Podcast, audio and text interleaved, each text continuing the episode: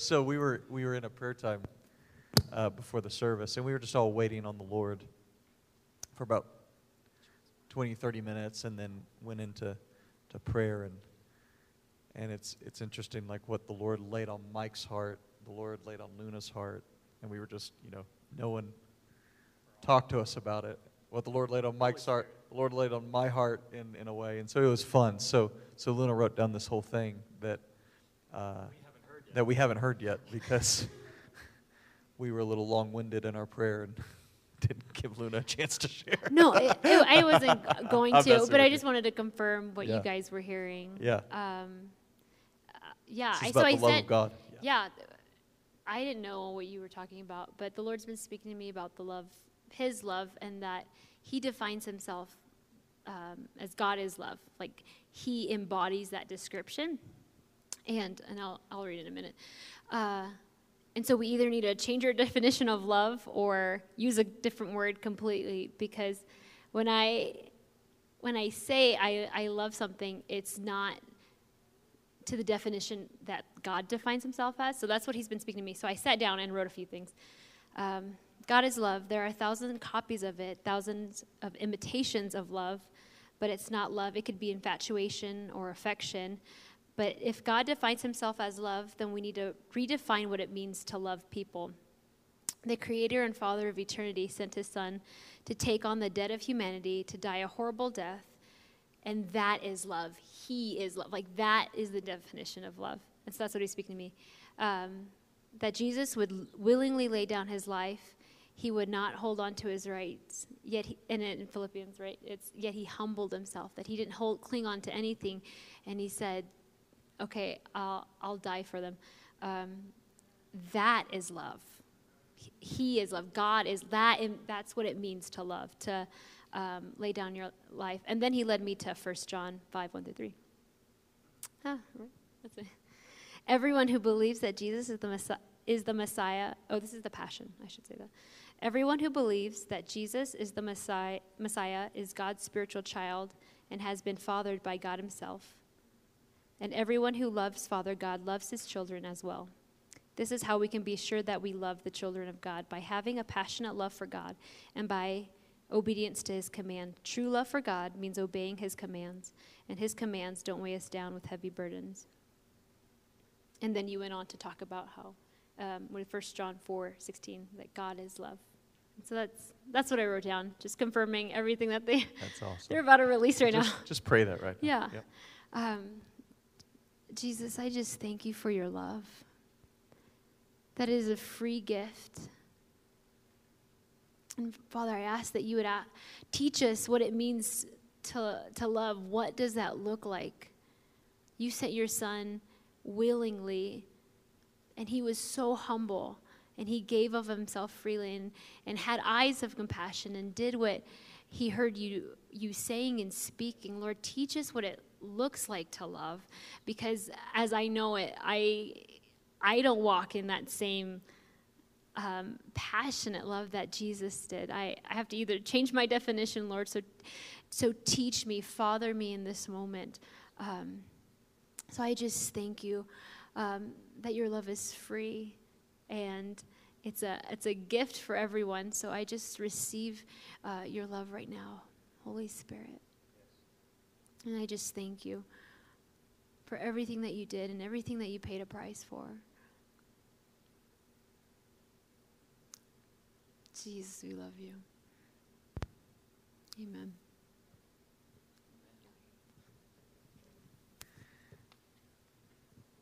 Thank you, Luna. So good. Um, it's about 50 different places I could go here. And uh, there's a message I, I just shared this past Sunday. And uh, if you didn't hear it, I just encourage you uh, to go back and listen to it. It, wasn't a uh, rah rah message, it wasn't a um, you guys are doing great message. It was kind of a gut punch, and uh, but I want to say, I, like I don't, I don't purposely try to gut punch people, um, but I also don't want to hold back exactly what the Lord is putting on my heart. And a lot of times, we never plan, we never prepare uh, messages. We've talked about this like weeks out. We just, it's exactly what the Lord is putting on our heart in the moment. I feel like is for us in this very time. And so as we as we speak and as we're sharing things, um, it's it's for right now. And uh, and I just my heart is that we we get hold of these truths that that God has for us. Um, and a lot of these things, I'll say, you're not gonna like. These aren't messages that you hear being spoken. I don't. I've never heard the message that I preached on Sunday. uh, never heard anyone preach it before, and so we're not regurgitating things. We're not taking things. It's just it's, it's exactly what the Spirit just puts on our heart. Um, and the gist of it, I'll just say, is is that if you cannot say you love God and you cannot live in a place of abiding in God if you do not love others. And, uh, and you may question what I'm saying or not agree with me right now, but go back and listen to the message.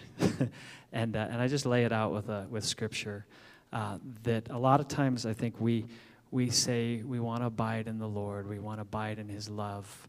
And, uh, and we, we understand that as just spending time in His presence, getting into the Word.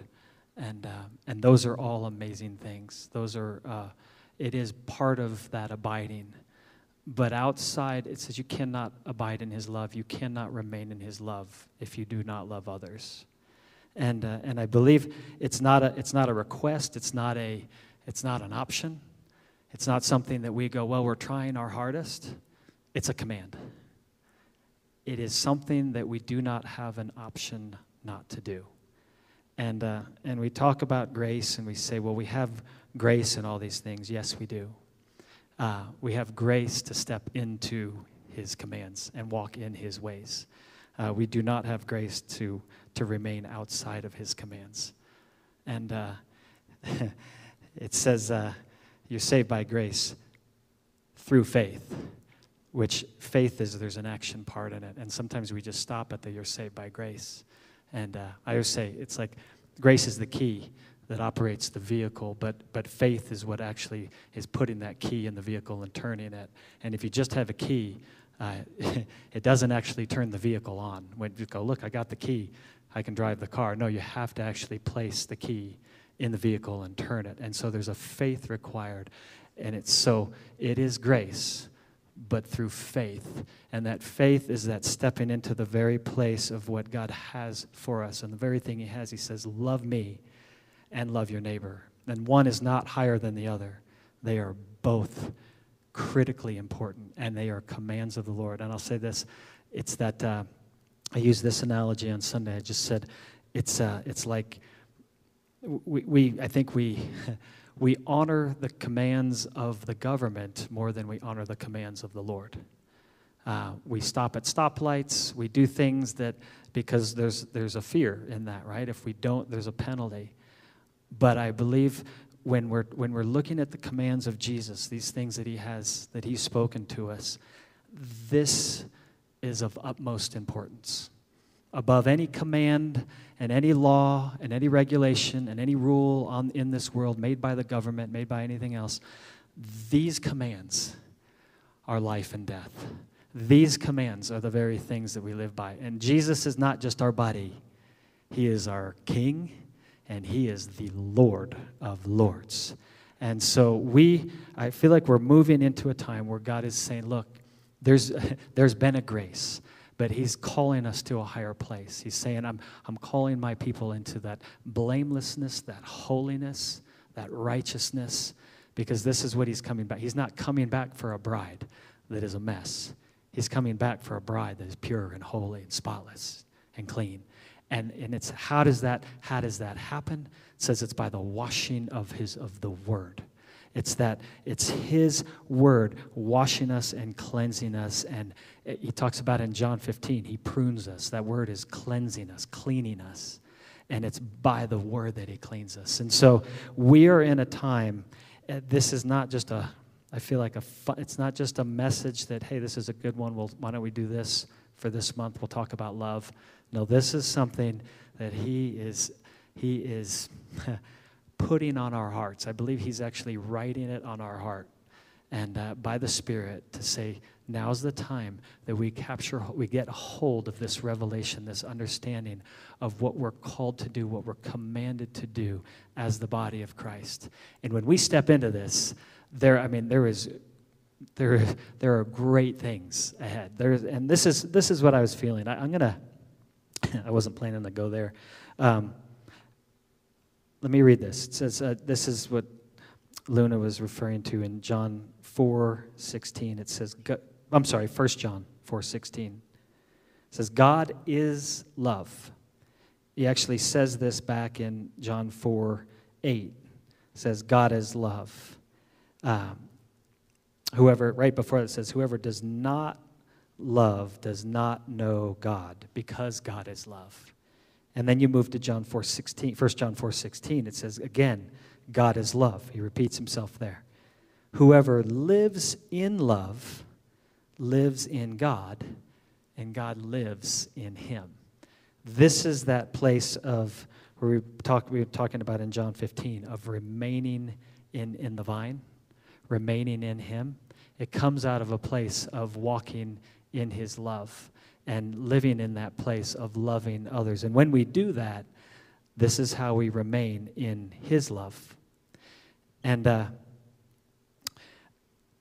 I was ta- talking to the staff on Tuesday, and, and I felt, felt like the Lord was taking us into this, and I wrote this in the email, into an understanding of the rhythm of His love.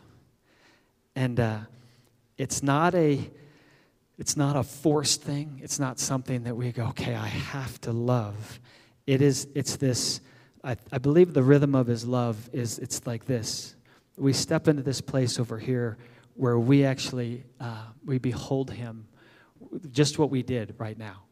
Uh, as we were just exalting the Lord, we were looking to Him. And, and we're in, you know, when you're in the Word and the Holy Spirit's revealing things, uh, it's, it's a beautiful thing. And what happens is in that place, as we're, as we're in the Word, as we're worshiping Him, as, as the Spirit's revealing things to us, as I feel like as He writes on our heart, He begins to show us who we are. The more we look at Him, the more we see His and receive His love, the more we understand who we are.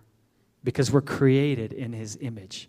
We're created to, to look like Him, to act like Him, to walk like Him, to speak like Him, to love like Him. This is what we're created for. He puts His Spirit in us, not so that we can just be rogue, go rogue and go do our own thing. No, He puts His Spirit in us so we can be led by Him in the Spirit to operate the same way Jesus did on this earth, to live the same way He did, and to have the same mindset of Christ. So, so there's this place over here I look at it as the rhythm is we're over here in this place and we're, we're, we're worshiping him, we're beholding him. And it says in, in 2 Corinthians 3.18, it says, as you, what does it say?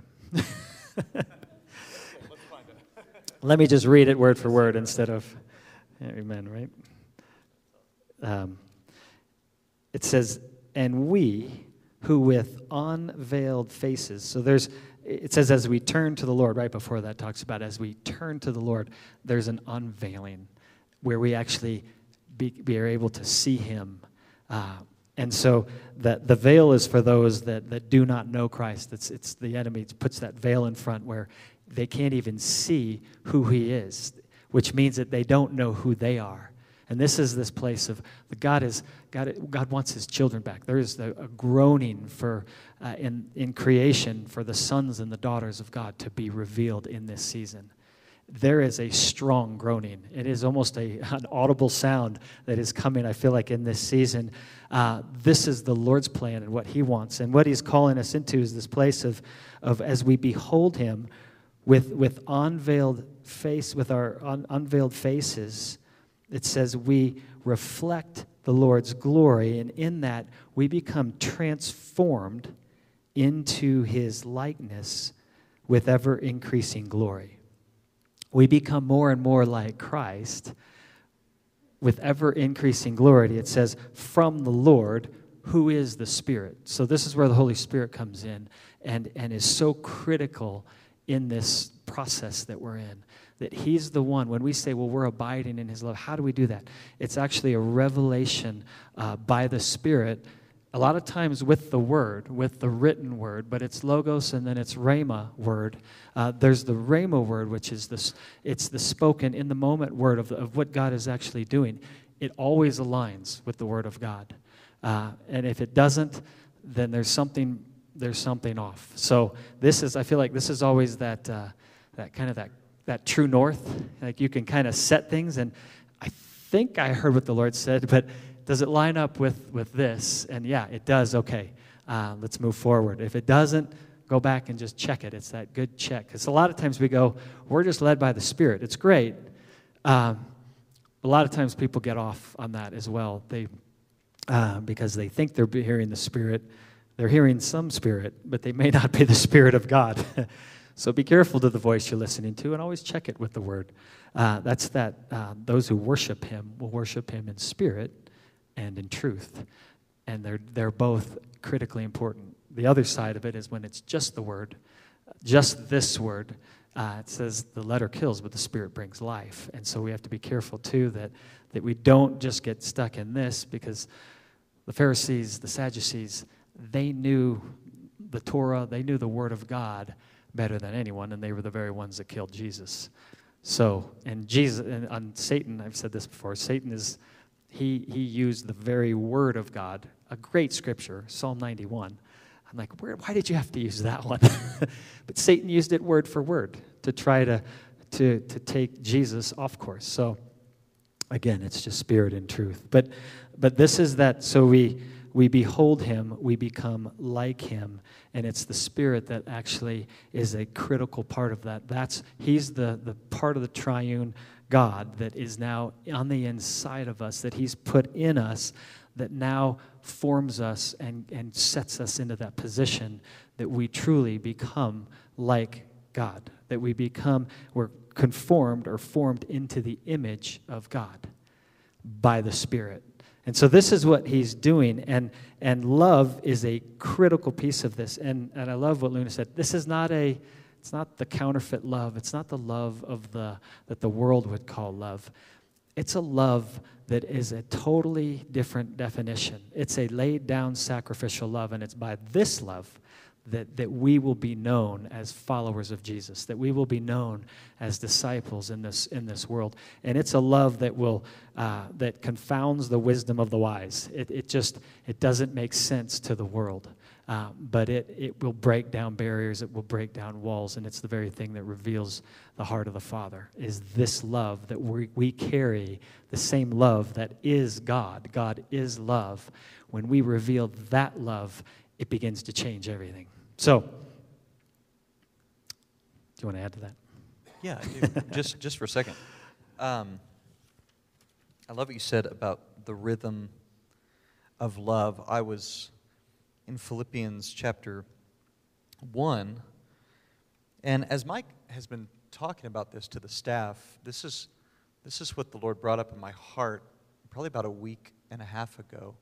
And then, and then I walked away from the message on Sunday praying this same verse. And so Philippians chapter 1, verse, verse 9, it's, it starts out and it says, This is how Paul is praying for the, for the Philippian church, and he's praying that their love would abound still more and more. And then it says, with knowledge and all discernment. And then there's a so that. So that so, this is what this is going to produce. If love is abounding more and more in knowledge and discernment, it will produce, it says, so that you may approve what is excellent. And when I think of that rhythm of love, I think of the Lord molding me into his image, like Mike is saying. I'm being transformed into his image. And then he's given me opportunity to approve what he approves, to call excellent what he calls excellent, and that is laying down my life for my brother, laying down my life for my sister, serving and going low and preaching the gospel and lifting others up. And but if our love isn't abounding still more and more, if we're not growing in knowledge and discernment, we're going to walk by those opportunities to approve things that are excellent. So that rhythm of love, we're going to get out of rhythm. if you've ever played music with an out of rhythm musician, it's not fun to play. Just coming as a musician. So I, I love that about the rhythm of love. We want to we want to be ready to like jump in the band. We want to be ready to jump in this symphony with the Holy Spirit. And we know our cue and we sense it and we go, oh, I'm going to approve that. That's God giving me an opportunity to look like Him in the earth and to lead people to Him. And then, as Mike was talking about, um, I love this. The Lord is coming back for a pure and spotless bride. And a lot of the time we ask the question, how is the Lord going to get his body pure and spotless? I mean, I ask that question a lot. We're in trouble right now. like, dear Lord. But look um, at the body of Christ. He loves us. That's yeah, yeah, he does love us. So how is the Lord going to do that? There's a verse in 1 Thessalonians chapter 3 that we were in earlier. And again, Paul's praying again for a church that he's planted. This is the Thessalonica church. And it says in verse 11, 1 Thessalonians 3:11, "Now may our God and Father himself and our Lord Jesus direct our way to you." And then verse 12, "And may the Lord, this is how he's praying for them, make you increase and abound in love." But then he puts a definition to it. Increase and abound in love for one another and for all. Now you're like, okay, that's great. I want to increase, I want to abound in love. But then what Paul says this is going to produce in the Thessalonican church, I think is kind of shocking. He goes, if you are increasing and abounding in love for all, he says, as we do for you, so that he may establish your hearts blameless in holiness before our God and Father at the coming of our Lord Jesus Christ with all the saints. So, how do we grow in holiness? How do we grow in blamelessness? How are our hearts rooted and, and established in holiness? Our love is increasing for one another and for all. And that love has to be the biblical love of sacrificial, laying down your life, going low love that Jesus showed us. He goes, When you show that to others, that's the other side of the coin of loving me. It's loving others, and then you grow in holiness. You grow in blamelessness. You grow in purity. And we are going to be that pure and spotless bride that Jesus comes back for. So, anyway, those were two things that were, that were touching me in just my own meditations as you were, as you were uh, bringing those in. So, go ahead. That's good. Back to you, Mike. Yeah. Thank you, Marcus. Um, so this is good. So that rhythm, I want to just continue in this understanding of the rhythm. Is there is this there's this inflow that if we if we don't behold Him and we don't become like Him, uh, if we don't behold Him, we don't become like Him. Um, and so there is a there's a part in James, uh, is it one 122 that, that talks about like it's, it's a man who looks at himself in the mirror and then uh, and then forgets he turns away and forgets who he is and i just see that in the same way as 2 corinthians 3.18 as we behold him as we as we look at him we become like him as we look in that mirror we we see we, we know who we are in christ the problem is you turn away from the mirror and then it says that the man like forgets what he looks like he forgets who he is. And I, this is what we do. I think we come in on Sunday morning and we're like, ah, oh, we're beholding him. We know who we are. Like, and then we get to Monday morning and we're like, who are we? and we're going off and yelling and screaming and all, you know, whatever it is. And uh, then we get back to Sunday and we're like, oh, Jesus. and, and the rhythm, I feel like, we never, we never actually get out of his love. We're always, where it's that abide in me, remain in me. So it's not just a Sunday morning thing, it's a Monday morning, Monday at noon, Monday afternoon, Monday evening. and, and you're constantly aware of the Holy Spirit and what He's speaking and what He's doing. And, and this should be, this is that rhythm that we're going to walk in. But here's the second part. So there's that, but then out of that, there's this is where we're loving the Lord our God with our heart, soul, mind, and strength. And I feel like the rhythm is this two part there, and then it's that love others as I have loved you. And so now we're this is for every one of us. I was, I was talking to Marcus about this, I think, or I was just saying, yeah, I was talking to someone today about it, but um, that uh, that a lot of times I hear, well, I'm not an evangelist. That's that's not my calling. And I'm like, where do you where do we have this thing that, that only evangelists in the calling are the ones that, that actually share the love of Jesus with others? Like every person, if you're a follower of Christ, you're commanded to preach the gospel. You're commanded to go and make disciples. You're commanded to love your neighbor. You're commanded to love others with a life laid down. Not just the evangelists, not just the ones that are, well, I'm an introvert. I'm not, I don't have the, I don't, I'm not good with talking with other people. It's a command. It's not an option. it's not something that, well, that's for those people and this is for others.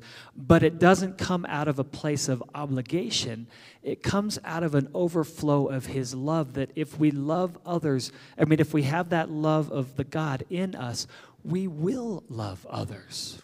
And if you're not feeling that love for others, then I would encourage you get in this place over here. Get begin to get in the rhythm of his love, to know him, to look at him, look in the mirror that you go, "Oh, I know who I am now." So now I can go. And as you walk out, now you're like, now I'm, I'm revealing the love of the Father because that's who I'm made to be. I'm, I'm made to carry that love. And so now you're, you're carrying out that love.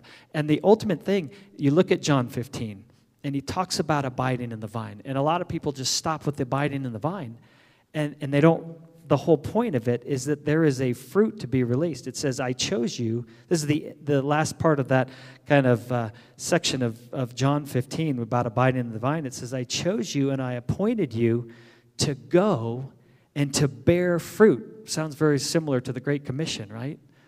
Go therefore, make disciples baptizing them in the name of the Father, Son, Holy Spirit, teaching them all my commands. And then I'll be with you until the end of the age. I'll be with you always till the end of the age. Um, there is a, this is this fruit that he says, So I chose you, I appointed you to go and to bear fruit, fruit that will last. And it says, Then the Father will give you whatever you ask in my name. This is my command love each other. Um, let me say, I was, uh, we were this morning, we were just praying together. We have a, we meet on Wednesday mornings for a few hours with the uh, executive team. Um, and it's real, I feel like this, Tuesdays and Wednesdays, we have Tuesday as our staff meeting from 9 to 12.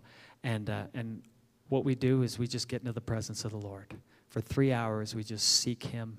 Uh, it's different every time, but our meetings are never about business. It's about the Holy Spirit and, and Him leading us, giving us revelation and direction of where we're going. Wednesday is our executive team, um, and this very similar for the first hour, hour and a half. We just get before the Lord. We'll worship. We'll get into the Word, and we'll say, God, what are you doing? And uh, and as as uh, Rachel, uh, Marcus's wife, she just we were in this from Tuesday, and then she carried it over into this morning, and and was reading this, and it it, it just it's so good ties right in with this and i wanted to just this is what this is what it says in colossians 1 9 it says for this reason since the day we heard about you we have not stopped praying for you and asking god to do this to fill you with the knowledge of his will this this is love when we understand the knowledge of his will his will is that we love one another that we love him and that we love one another. So we get filled with the knowledge of his will through all spiritual wisdom and understanding, not of this world. It's a spiritual wisdom and understanding. And, and then what? It says, And I pray this for what reason? In order that you may live a life worthy of the Lord, and that you may please him in every way. Romans 12, 2 talks about this. It says that we don't conform to the pattern of this world, but we're transformed by the renewing of our minds so that we would be able to test and approve what God's will is His good, His pleasing, and His perfect will. It's that same position of this is His pleasing will that we would operate in that place of His pleasing will, that we would please Him in every way. And then it says this bearing fruit in every good work and growing in the knowledge of God. Again, I see this as this this is that rhythm of his love. We grow in the knowledge of God. When we grow in the knowledge of God, we now know who we are in Christ. We have a greater understanding of, of, our, of our position and our, our creation as like, okay, I know who I am because I know I have the knowledge of God. And now I know what He's created me to be. Now we step over, and now there's fruit released. I, I was talking to my dad earlier this week, and uh, he had a great analogy for this, and I was going to use it on Sunday, and I totally spaced it. It just didn't happen. But, um, but this, was, this is a great way to look at it. It's like this it's like the, the Dead Sea. Um, there, is, there is life teeming with fish and things that, that flow into the Dead Sea. But there is no life that flows out of the Dead Sea. It, all it does is everything that flows in dies.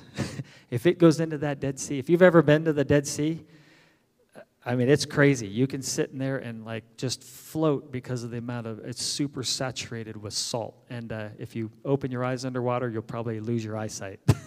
it is so uh, such a saturation of, of salt in there that it kills all life. There is no life in the Dead Sea.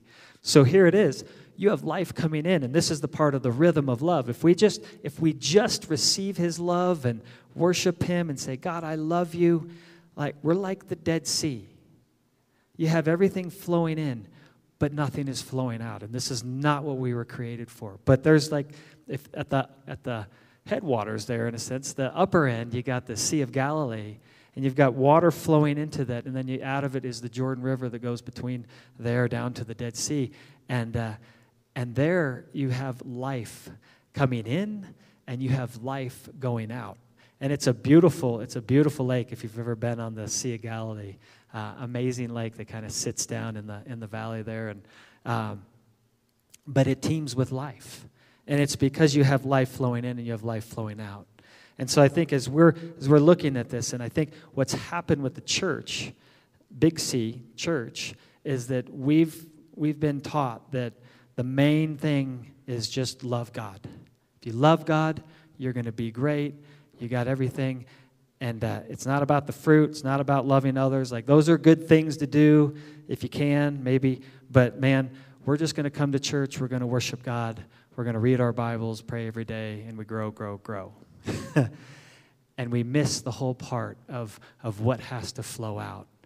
And that's the love that He actually pours into us. That is the command. And it's one of the two commandments. It said that this is this fulfills the law and the prophets. This is everything. If we get these two things, if we get this, this rhythm of his of loving God and then loving others, I believe we're going to see a greater fruitfulness than we've ever seen. This is what we're called to. Let me jump in there, Mike. Um, You guys good? Colossians. So It's Mike quiet. brought up Colossians one. Oh, it's good. They're in, they're they're they're with us. Okay. Colossians 1, Mike brought up Colossians 1, so he's praying for the Colossian church to be filled with the knowledge of his will and that they would walk in a manner worthy, that they would bear fruit worthy of Jesus.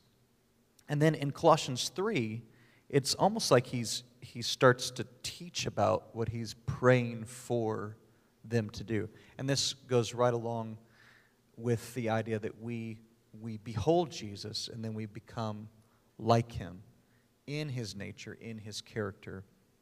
So the same guy that wrote that is writing this, and he's just teaching it in a little di- bit different way. He says in Colossians 3:10, right before he says, You've put off the old self with its practices, and now he says, And you have put on the new self.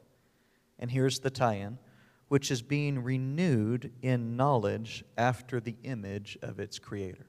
So there's a renewing that's happening when we put on the new self, and it's in knowledge. I like to even replace that word knowledge by, by the word experience. As we experience Jesus, as we experience the one that we're being made like, we're being renewed. And, and then, right after that, in verse 12, there's a therefore.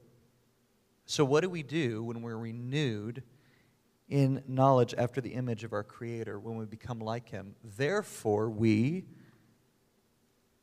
have compassionate hearts. We are kind. We walk in humility. We are patient. We bear with one another. If anyone has a complaint against us, we forgive each other as the Lord has forgiven you.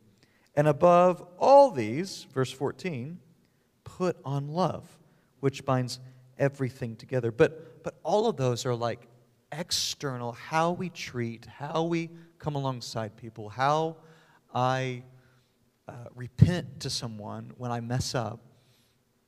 And it's not, this isn't uh, the full list. I mean, we'd have to put probably seven or eight passages in the New Testament together to get the full definition of what this sacrificial love is going to look like.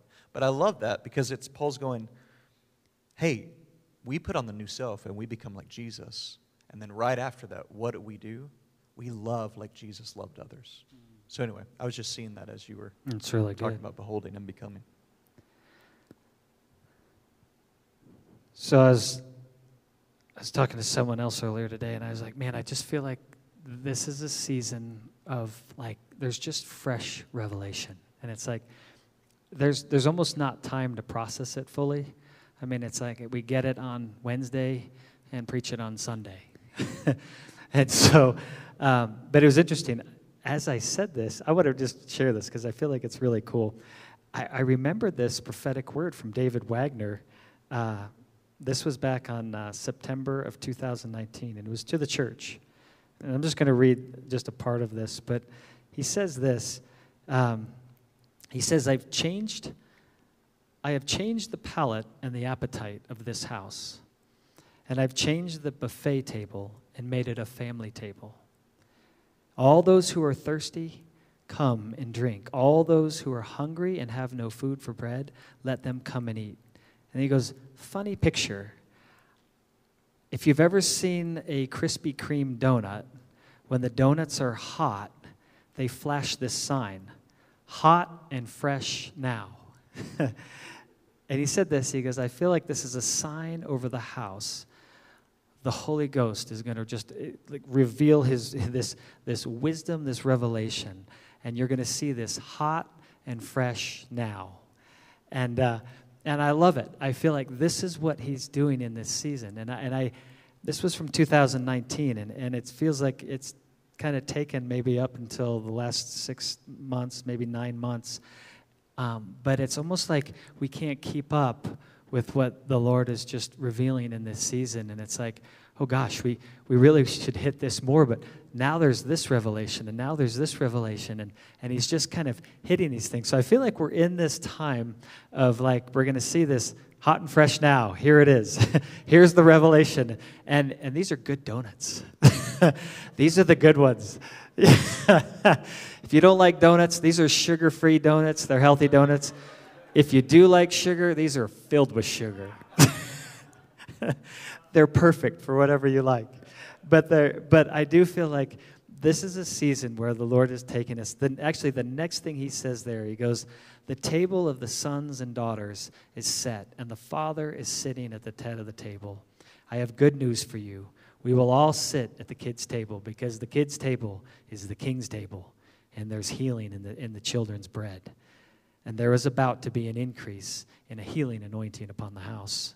Um, so I, I feel like uh, this is not this is a season of there should be an excitement of what the Lord is doing. We need to press in. We need to walk in a radical obedience in this season to to His word, to His truths, being led by the Spirit, and uh, and let it be grounded in love. It's that I talked about it with like 1 Corinthians 13. If if you have not love, you have nothing. You're a, you're a gong or a cymbal. Like there there is no. Uh, you're a sound, but there's no there's no depth. Everything that we do has to be grounded in love. It's this rhythm of love. It's going to be grounded in receiving and knowing His love, seeing Him for who He is, which reveals who we are, and then operating in that love. And that way, if we don't, if we if we have that second part, I feel like there's going to be life teeming within us. There's going to be fruitfulness coming from us. And again, when, we, when it talks about fruitfulness in here, when it talks about fruitfulness in, in Colossians 1, it's that it says that we bear fruit in every good work. But guess what? we don't produce, we, we can't force fruit. It's not like, okay, I'm going to, I'm, I'm, when we're a branch, we don't have the option of, of when the fruit is produced and say, I'm going to squeeze some fruit out there. it just doesn't work like that. Our job is not to worry about the fruit, our job is to actually worry about the obedience, walking in his ways and knowing his love and revealing his love, and then the fruit will come. It, there's a scripture um, in Romans 8. I think, I don't know if I wrote it down. Uh, the way it says it in the Passion Translation is just so good. Um, I don't know if I have it. I thought I did. Um,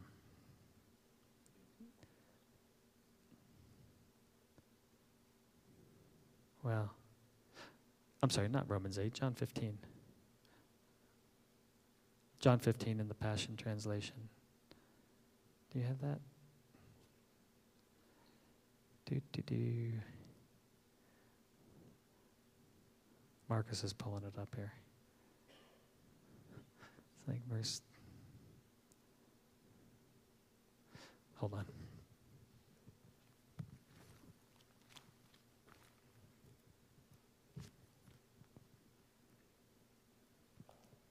All right, so John 15 in the Passion Translation, it says this.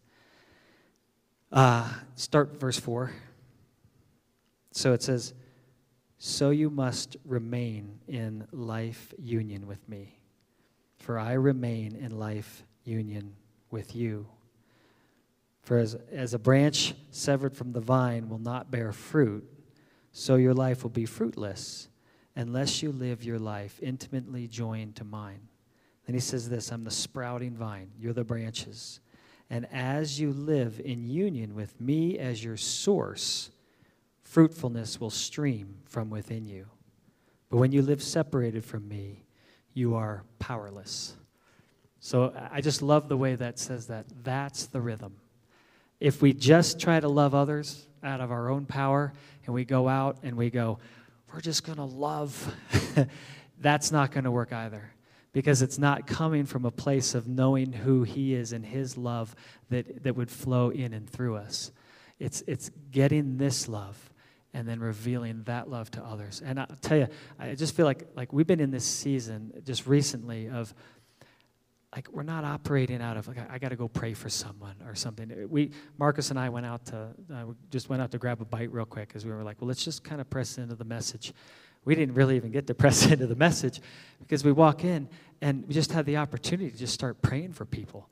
And uh, we prayed for one lady, and then we got to pray for another lady, and then and then our server, we got her aunt just died two two days ago, and and we got to pray over her, and she's uh, she's uh, from Nepal. She's uh, I think, yeah, but what's the religion? I think it's Hindu. I think she's Hindu, and uh, but we just got to pray the love of Jesus over her, and uh, and and it wasn't out of a place of this is where we have to be careful. We're not trying to convert people.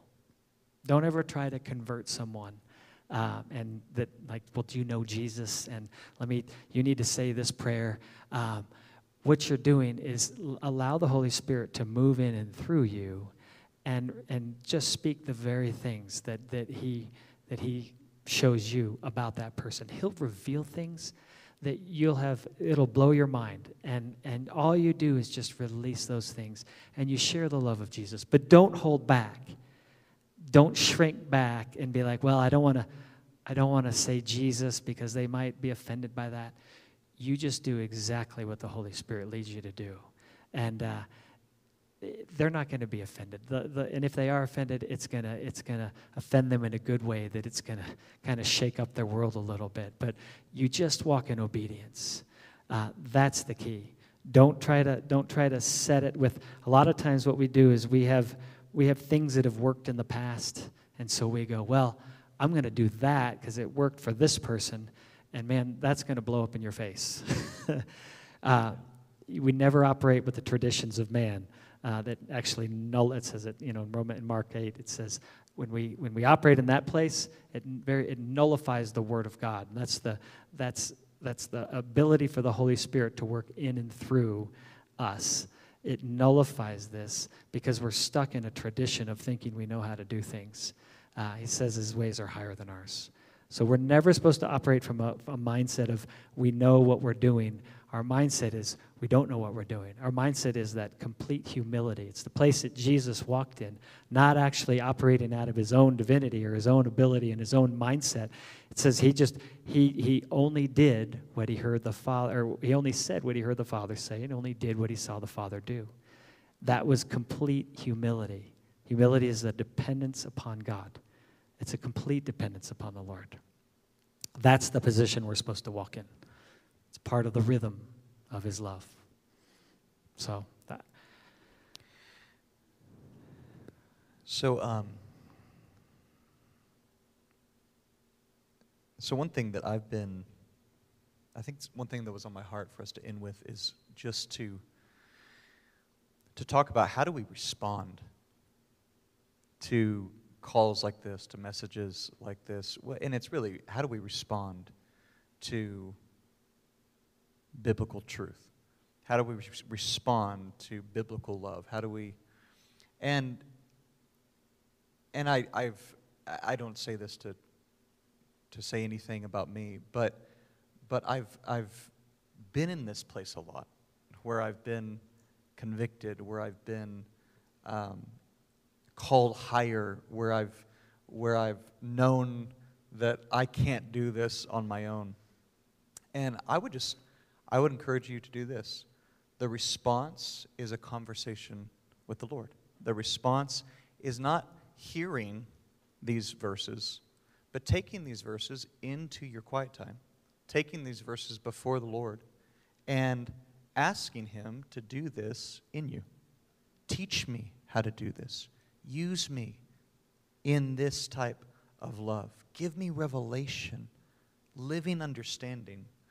And, um, and so I felt like that was my, that was my Philippians 1. That's why I kind of kept going back there because Philippians 1 is a prayer. And I've just found myself praying this Lord, let my love abound. And that's not just one time, still more and still more. If God's love is endless for us, then our encounter of His love and our growth in His love can be endless, right? And so I want the still more and the still more. I want more, more intimate experiences with Him personally, and I want more revelation and, and power in ministry and laying down my life in preaching the gospel. I want it all. And I don't want to pick and choose, oh, I'm comfortable with this type of the love of God, but not this type of the love of God. It's all the love of God, and I want it all. But then I confess, but God, I'm weak. I'm broken. I don't know how to do this. And He's like, that's exactly who I'm looking for. I, that's exactly who I'm looking for. If you rose up and said, I know how to do this, no. Because this is not a human motive. This is not something we stir up within ourselves. I love that thing. Like, I can't produce this fruit, it's impossible. But who can? The Holy Spirit inside of me, leading me, guiding me. I love how Mike ended uh, Sunday morning um, because I really think this is part of that rhythm of love. And he just shared the testimony of how the Lord's been just touching his heart with love as he's been hearing people's stories and asking them, uh, do they know Jesus? And asking if he can pray for them. And yeah, you can pray for this because this is really hurting. And then he feels that compassion for them and he, he wants to pray for them. He wants to share the love of Jesus with them. He wants to take the extra 10, 15 minutes but it's because he's been hungry for it in the secret place and he's been asking God to do that in his heart. And then he's been putting himself in circumstances where, okay, the Holy Spirit's like, I'm going to give you exactly what you've been asking for and I'm going to do this through you. It's that type of rhythm. So I would just encourage you to, to, to talk to the Lord about it, ask Him to use you in it, and then commit to obedience. Just commit now. It's the, it's the, the sports analogy, you, you practice what you want to do on the field, you commit to that in the practice before you get into the game. I think there's a great, uh, Christy has a great something with tennis, like a uh, example of that. Like she visualizes where she Yeah. wants to hit the ball before she hits the ball. Yeah, she's a great tennis player. She Yeah. was Division One, so it was. Yeah, she was explaining it as when you when you're in tennis, when you're in a match, you know where you're gonna where you're gonna uh, hit. Um, what's the word? Yeah, no, you're, how you're going to receive and where, yeah, and where that ball's going to go. You know whether you're going to hit it down the line or whether you're going to hit it cross court before that ball even comes over the net. And I think a lot of times we, as what we do is we we're just waiting for the serve to come over, and then we're like, oh, where do I want to hit it? And and I think it's that I already know what like when it comes over, when the serve comes over, I know where I'm going. I know what I'm going to Yeah. do with that. So that was that. I think that's the we make the decision, Lord, I'm going to do this. I'm going to obey you in Yeah. this. Um, just a just a and then when we mess up, we plus we press delete, we move on. We don't get wrapped in shame and guilt. We go, man, I, I think I missed that. God, when you bring that person in my path, help me not to miss that again We help me. Yeah. And I there's a there's an example last year. I kept walking by people with um, with crutches, and, and and they were kind of like severe cases, and I knew I was supposed to pray for them. Like in my heart, I just had that like I need to pray for this person, but then I chickened out, and so I took that before the Lord uh, when He brought it up in my heart again, and, and, and I had conviction, and I said, Lord, thank you for that conviction. Lord, I ask that you would help me the next time you lead me to give me courage, give me boldness. Well, guess what happened? I messed up again. The Lord brought a guy down my path with crutches, uh, with, with, with a limp, and, and, and his wife was carrying all these pizzas, and I, I had all these excuses of, oh, this isn't a good time. They're trying to get to the car. There's pizzas, and they're hot, and they're probably going home to their family. So I explained it away. And I got before the Lord. A couple days later, he goes, You know, I was, I was telling you to do that. I was like, Oh, I did it again. Lord, give me courage. Lord, give me boldness. And it was that third time where I kind of took those weaknesses to the Lord and just said, Courage and boldness. It was that third time I was with my daughter, and, and there was this precious 15 year old with a, with a cane, and she was limping. And, um, and I was like, Okay, here we go. And, but we grow in this. We, we're not perfect right away. And, and, we, and if we mess up one time, we, we don't uh, go, well, that's going to define my preaching the gospel experience for the rest of my life, and I'm not an evangelist. We go, no, Lord, show me how to preach the gospel. Show me how to pray for the sick. Show me. There was, um, uh, Mike brought this up. I just want to share this real quick. I, I had a fresh experience with this on um, Saturday night. We were in downtown Colorado Springs, and my son was, uh, they were having a big dance performance in a park in downtown Colorado Springs, and he dances for a Christian hip hop dance company. And so lots of Christian music, lots of, you know, a big crowd. And I just had a feeling that the Lord was going to put someone in my path to preach the gospel to. And I remember, and I, I, I, remember having this conversation with, or, or getting this impression from the Holy Spirit. And I just said out loud, Lord, if you bring people and you put them before me and you, sh- you highlight them to me, I will share the gospel with them on Sa- this was Saturday morning, on Saturday evening. And sure enough, there was so there was that like there was that impression, and then I was like, I just commit in my heart to do this. And sure enough, there was this young man, and he came at the very end of the performance. I had gone, I had stood up and, and gone to stand in the back because it was hot and I wanted to find some shade. we were just burning in the sun. And, um, and it was, it was, it was called a, a, a lyrical dance, but it was to that song. Um, oh shoot, what was it? Well, it was it was a worship song about the love of God, and about oh, your love so deep it's washing over me. Your face is all I see. So I see this young man, and he's just walking by, and he walks up to the booth, and he goes, "Hey, what is this?" And the guy explains, "Oh, we're a, a dance company, and this is our year-end performance." And and he so he goes, "Oh." He goes and walks and just kind of leans by the tree as this last piece is starting. And it's a powerful piece. And these dancers are worshiping Jesus publicly. And I'm just seeing the Holy Spirit tee this up. And I go, that guy is experiencing the Holy Spirit and he's experiencing Jesus' love for him as he's watching this. So the dance gets over, and I go and I just say, Hey, do you know Jesus? Do you know who they were singing to?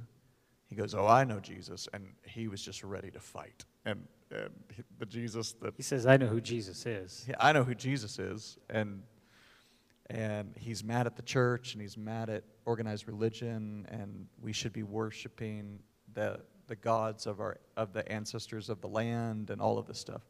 But I asked him this question. I said, Let me ask you this question. Did you experience anything? Did you feel love? And did you feel a presence when you were watching that performance? And it just shut him up. And he goes, I did. And I said, That was the Holy Spirit manifesting Jesus' love for you. And, and I said, I know you think you know who Jesus is, but what you experience, that love, that presence, that's Jesus' love for you. That's what he's uh, inviting you to experience. Do you want to experience that? No, I don't want your prayers, man. You know, and it, it was just like confrontation again. And it, but he said, I did experience something as, but I just share that story to go, okay, there was a moment in prayer that morning where I was like, this might happen. And there was just that fresh commitment in my heart. Okay, if that happens, I'm going to deny myself and I'm going to make myself available for the Holy Spirit. And then it, it happened. I was like, oh, that's great. And then I woke up Saturday. This is another, when we do this, guys, these experiences stay with you and you start to pray for these people. I woke up Sunday morning at about 2 a.m. just with the spirit of prayer for this young man. And I was just like, Lord, encounter Eric. Lord, draw him into your love. Lord, so you walk away, even if they reject, you get to be an intercessor. And the Holy Spirit's going to bring remembrance of these people, and you are going to ask for the Lord to encounter them. Mike, Mike said, I'm sure you're going to see that guy in a couple of years, or something's going to happen to where that he puts the story together, you know? So, and anyway. You're, and you're doing it out of a place of love. It, It's I not a- felt it's not a- love for this. When he was wa- when he was leaning against the tree watching this, Yeah. I went. I felt the love of God for this young That's man. it. Yeah. And it was like, how could I not? How could I not? So I feel like Go, that's the thing. This is what we need to press into. As we're as I'm out there, especially on Saturdays, praying with people now, I, almost kind of like, oh, like I- I'm trying to hold it together, and I'm praying for people, and I'm crying as much as they are about the things that they're going through. and uh, and I it hasn't always been like that, but I feel like there's a tenderness. I'm crying now more, even just like when I'm here, and I, I just there's a tenderness I believe that the Lord is is doing to the church, with His church, with His people, and and that those tears, I feel like they soften our heart, they position our heart uh, to just to align with His heart. Um, tears, I know, in the world, are especially for men, it's like a sign of weakness. Like if you're crying, phew, you're weak. men don't cry.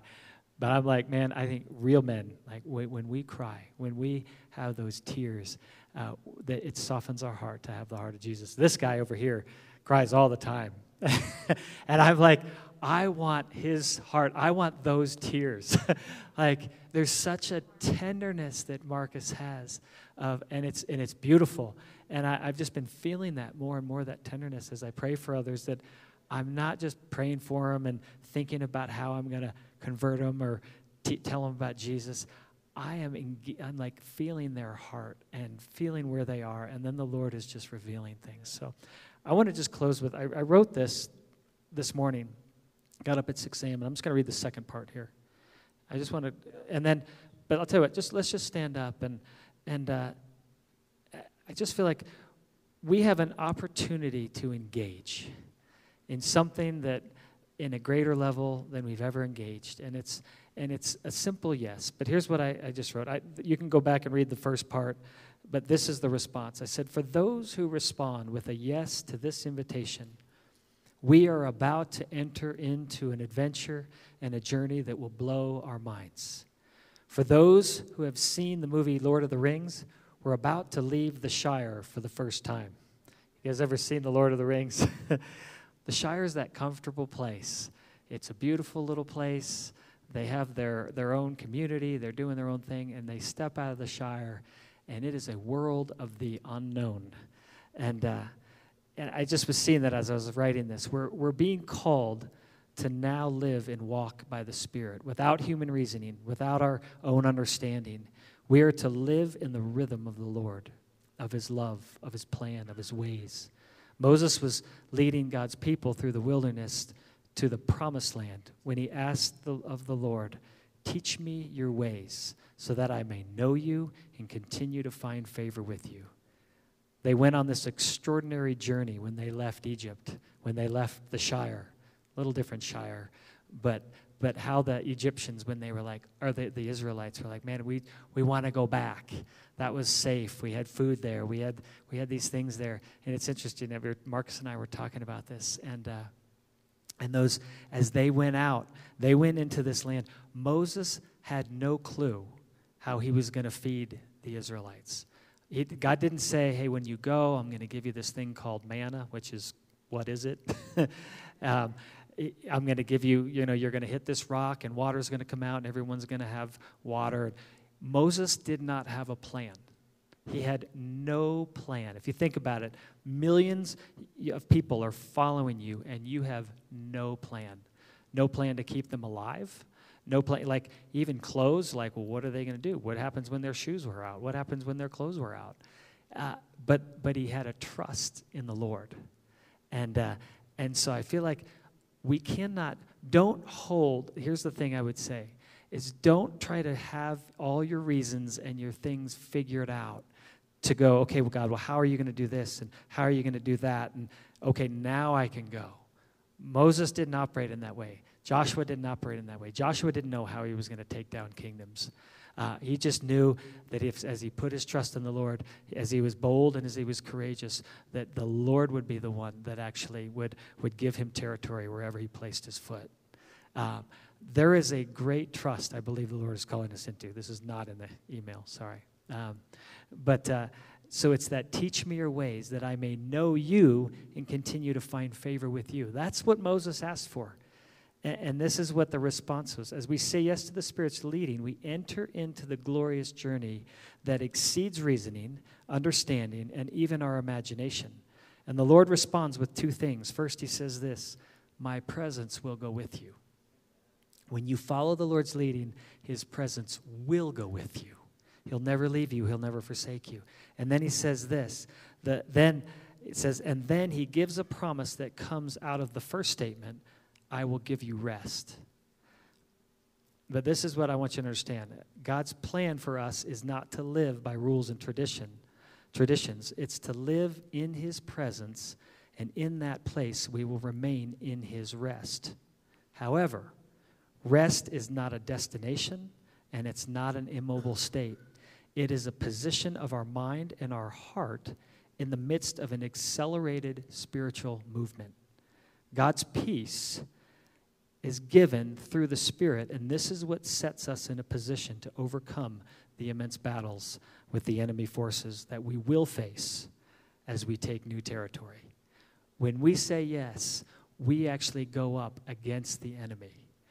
But guess what? Guess who goes before us? It says in Isaiah 60, it says, Arise, shine, for your light has come, and the glory of the Lord rises upon you. As we say yes to this, this is where we're going to see we're going to step into these immense battles where we're going to go, oh my, what have I just stepped into? But watch what the Lord does as He comes behind you. Uh, we were just watching, we were just watching this movie with the kids the other day, Narnia. Have you seen the? Um, this is the, what's the one? Um, it's with Prince Caspian. It's Prince Caspian. Yeah, thank you. And uh, if you've seen it, at the end, uh, little Lucy is with Aslan and, uh, and you see this massive army uh, running down towards the river, and, uh, and they're about to cross this bridge. And there's this little tiny girl who walks out on the bridge, and it's Lucy. And they see her, and they all kind of stop. And she goes like this. She pulls out this little tiny knife. and holds it like this. But who's behind her? Aslan is right behind her, and he begins to roar, and he wipes out the entire army. And, uh, and I feel like this is us. we have nothing. we got nothing, but there's someone that says, when the glory of the Lord rises upon us, we have God on our side. When we step into the battle and we say yes to the things that He desires for us to do, it's like you have Aslan. We got the lion right behind us, roaring on our behalf. He's the one that will take out the army. Our little knife is not going to do it, but God's power is mighty and he is strong to the pulling down of strongholds. He pulls down the strongholds. And this is what we're stepping into. We are about to step into something amazing. I'm telling you, and I can't stress it enough, there is something about to happen. There is a shift happening. There is a move happening. There's a the, the Spirit is about to be poured out in greater measure, and there is a preparation that He's calling us into. And it starts with our hearts being aligned with the Father's heart, and it comes through the Spirit. And when we do this, get ready because we're going to be on the forefront of the battle. He's going to set us up to go right to the front of the battle. We're going to get to be on the battle lines and we're going to get to be part of this amazing experience where we're going to look back. It's like Moses and Joshua. I'm sure, I mean, they look back and they, Moses had no idea what he was stepping into. But if you, you know, you go back and look at his life and you're like, oh my gosh, remember when we went to the, to the Red Sea, and we're like, what are we going to do? I don't know. And the Lord said, just raise up your staff. And remember what happened? And the sea parted, and then we walk through, and then all the Egyptians come after us, and they get wiped out. What did we get? What did we do in that? Nothing. The Lord did it. We just followed in his ways. These are the types of stories I believe that we're going to get to tell our children and our grandchildren that as we just say yes to the things the Lord has, it's going to be amazing. The last part of this that I wrote, uh, let's see if I can find it. Um, God's will for us is to intimately move with the rhythm of His love so that this love overflows out to the world and becomes the motivation of every movement of our lives. He gives us His Spirit for this purpose to move us in the very same way, in the very same love that moves him. He gives us a love that's the same love that moves him. He is love. And he says that we are motivated by that love. When we move, we actually move according to the Spirit, which is according to his movement, which is according to his will, his plan, his desires. This love will override any fear that has held us back in past season. This love is the breaking force, the extreme light, the face of Christ that obliterates all darkness. Are we ready? Lord, I pray right now that, uh, that this would be the season, this would be the time, that our hearts, that our mind would be in a position to move according to the rhythm of your love. Lord, I pray that we would capture your hearts, that we would know your love, and that we would walk in your ways. I thank you, Lord, that we will move with your presence and that we will have your rest, that we will walk in your ways. And Lord, I thank you that you're going to be the protection. You're going to be the one that guards our heart and mind. And it says this it says that it's the peace of God that guards our heart and our mind in Christ Jesus. So I pray for this peace, that fear would not be allowed to enter in and would not have any access. It's not a spirit of fear, it's of power, love, and of a sound mind, and it's, and it's guarded by the peace of God, which comes by the Spirit. So, Lord, may this be a season where we get to engage fully in the journey and in the adventure that you have for us. I pray your blessing. I pray your strength over every person. I pray that we would encourage each other in this, that we would come alongside each other, that we would truly love each other. It starts with the body of Christ, that we would love the body of Christ. And in that, we encourage others in these things. We sharp, iron sharpens iron. We come alongside each other and we lift each other up and we say, let's go after this together. Let's encourage each other to go after His love that then reveals the love to the world. So, Father, I just bless every person in this place and everyone watching online. In Jesus' name, amen.